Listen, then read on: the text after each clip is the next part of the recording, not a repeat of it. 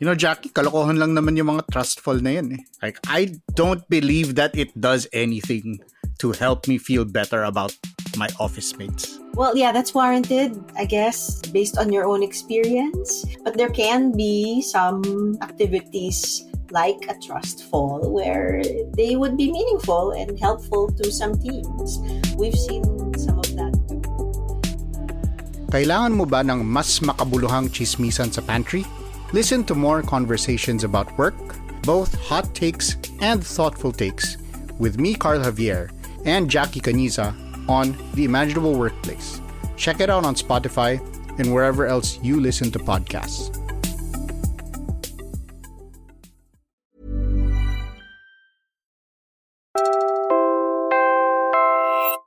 You're listening to Puma Podcast.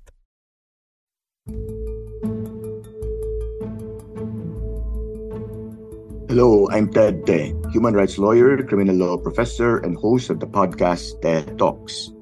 You're listening to Teka Teka Ted, the legal commentary segment of Teka Teka News, where we answer questions about law and government. In this episode, we ask, what can Senator Leila De Lima do to hold accountable those who caused her unjust detention and her prosecution?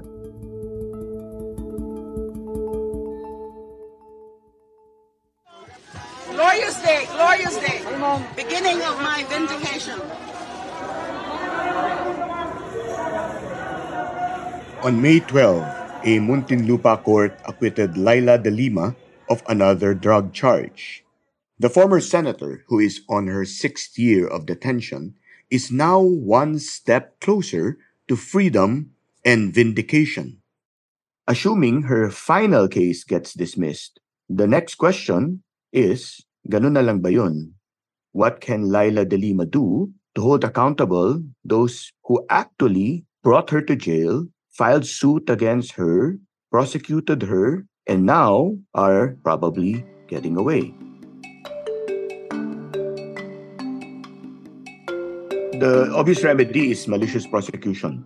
It's not a criminal case, it's a civil case for damages.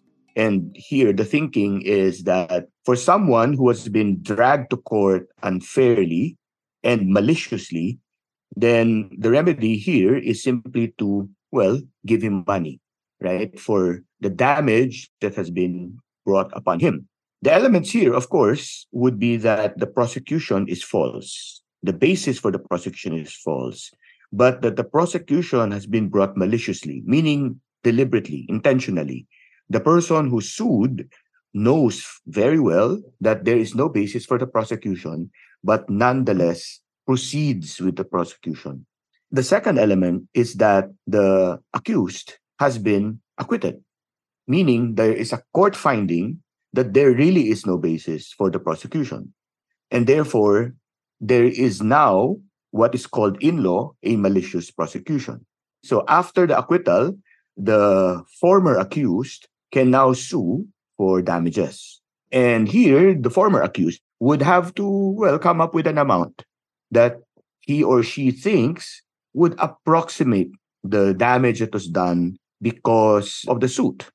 Mm-hmm. Probably he or she would try to quantify in money terms the the damage caused by maybe being brought to jail, being, you know, brought to court, being put on the stand, cross-examined. What would go into damages here would also include, for example, loss of business opportunities, maybe even loss of employment, the embarrassment, shame, humiliation, which we in law would call moral damages, right? There is also the element of anxiety and fear and mental health issues that are caused by the malicious prosecution. So all of these damages, the former accused who is now acquitted will now have to quantify and tell the court, uh, look, this is what was done to me, and this is how much I should be compensated in monetary terms. So the consequences of filing malicious prosecution, the burden is on the plaintiff, the former accused. And so now it has to be proven the judgment in the criminal case, well, that's easily proven because the document can be presented. What's not so easily proven would be the amount of damages, right? Because here the plaintiff would have to present proof that okay, if it's loss of business opportunity, if it's loss of employment, they will have to prove that. What's a little bit harder would be the moral damages, right? The humiliation, embarrassment, the sleepless nights that was caused by this. But then, assuming that the plaintiff is able to prove all of these, then the court will now have to decide if the amount of damages being asked by the plaintiff is actually reasonable. So the court has discretion to say, all right, you've proven your case, you've proven that yes, damage was caused to you rather, but I think the amount is unreasonable. So that's one drawback to malicious prosecution because it's now entirely the burden of the plaintiff who used to be the accused, right? There's one last point that mm. needs to be made about malicious prosecution. Simply because it is a civil case, it costs more under existing rules of the Supreme Court. In order to file a civil case that asks for damages, the plaintiff must pay upfront a percentage of the cost of the damages that he or she is asking for.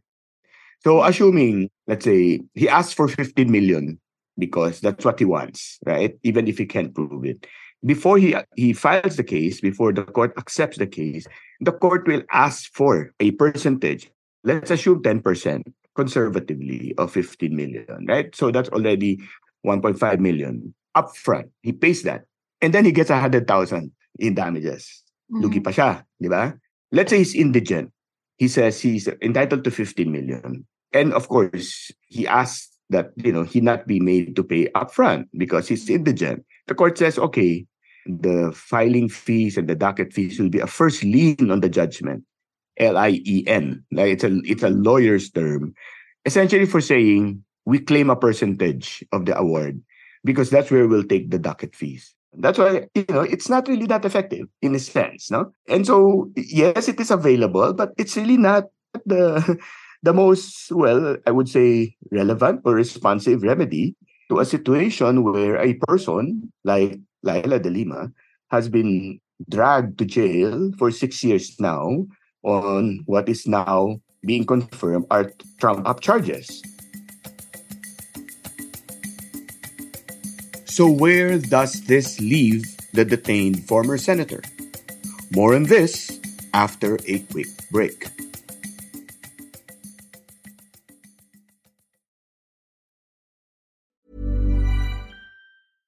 Hiring for your small business? If you're not looking for professionals on LinkedIn, you're looking in the wrong place. That's like looking for your car keys in a fish tank.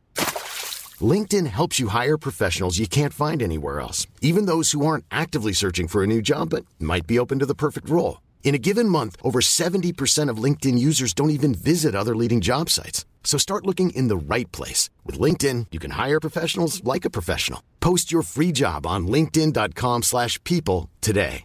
Many of us have those stubborn pounds that seem impossible to lose, no matter how good we eat or how hard we work out. My solution is PlushCare PlushCare is a leading telehealth provider with doctors who are there for you day and night to partner with you in your weight loss journey. They can prescribe FDA-approved weight loss medications like Wegovy and Zepbound for those who qualify. Plus, they accept most insurance plans. To get started, visit plushcare.com slash weight loss. That's plushcare.com slash weight loss.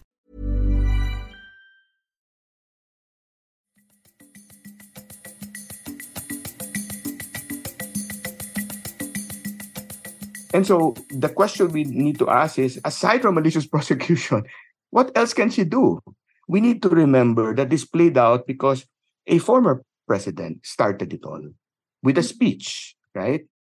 And here is a senator complaining when one day I will tell you that her driver herself, who was her lover, was the one also collecting money for her during the campaign.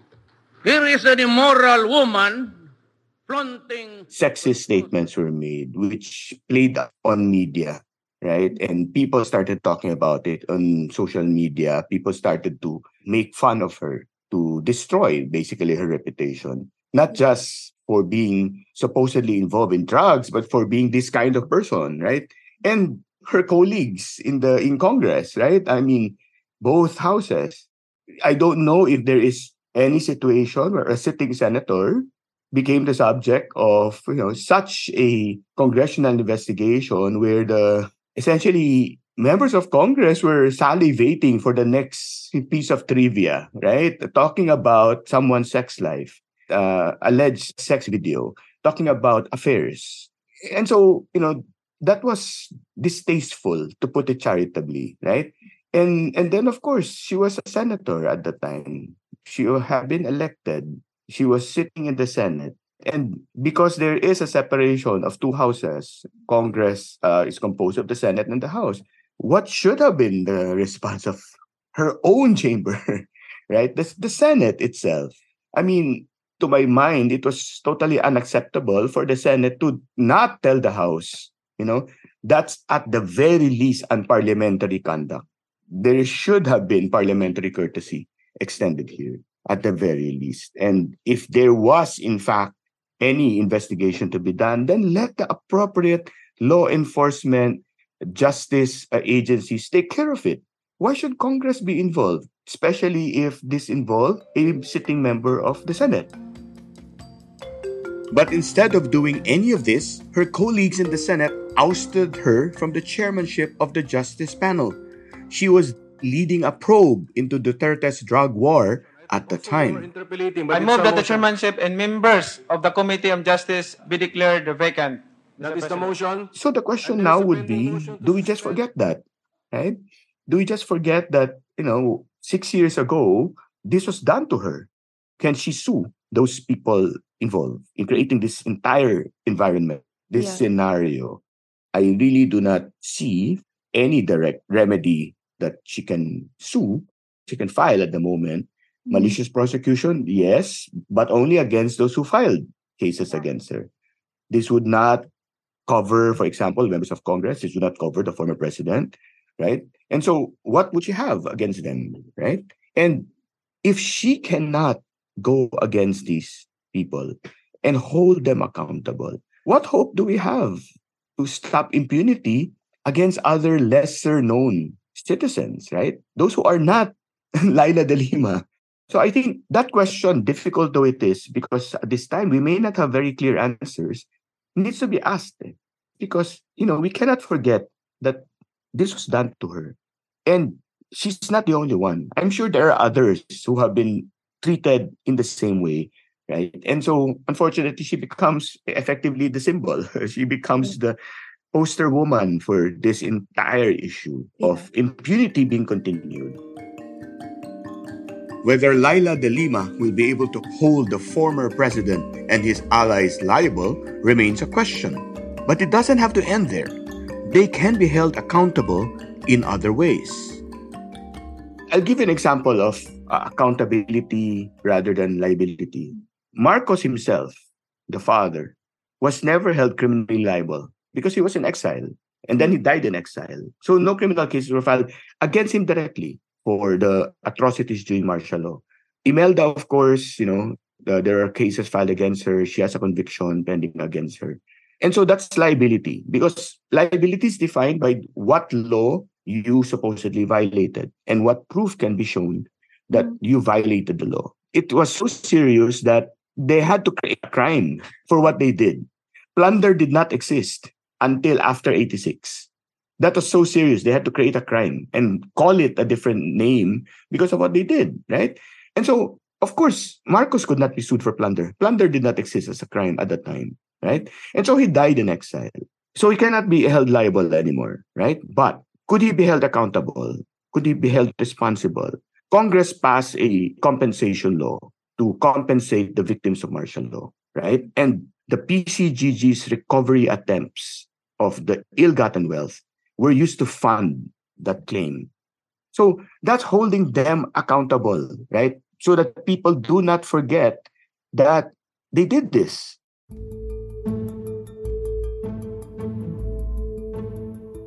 Again, I'm Ted Te, Puma Podcast. This episode was produced by Belia Perez Rubio. It was edited by Pidoy Blanco. Follow Teka Teka News and Te Talks wherever you listen to podcasts. Thanks for listening.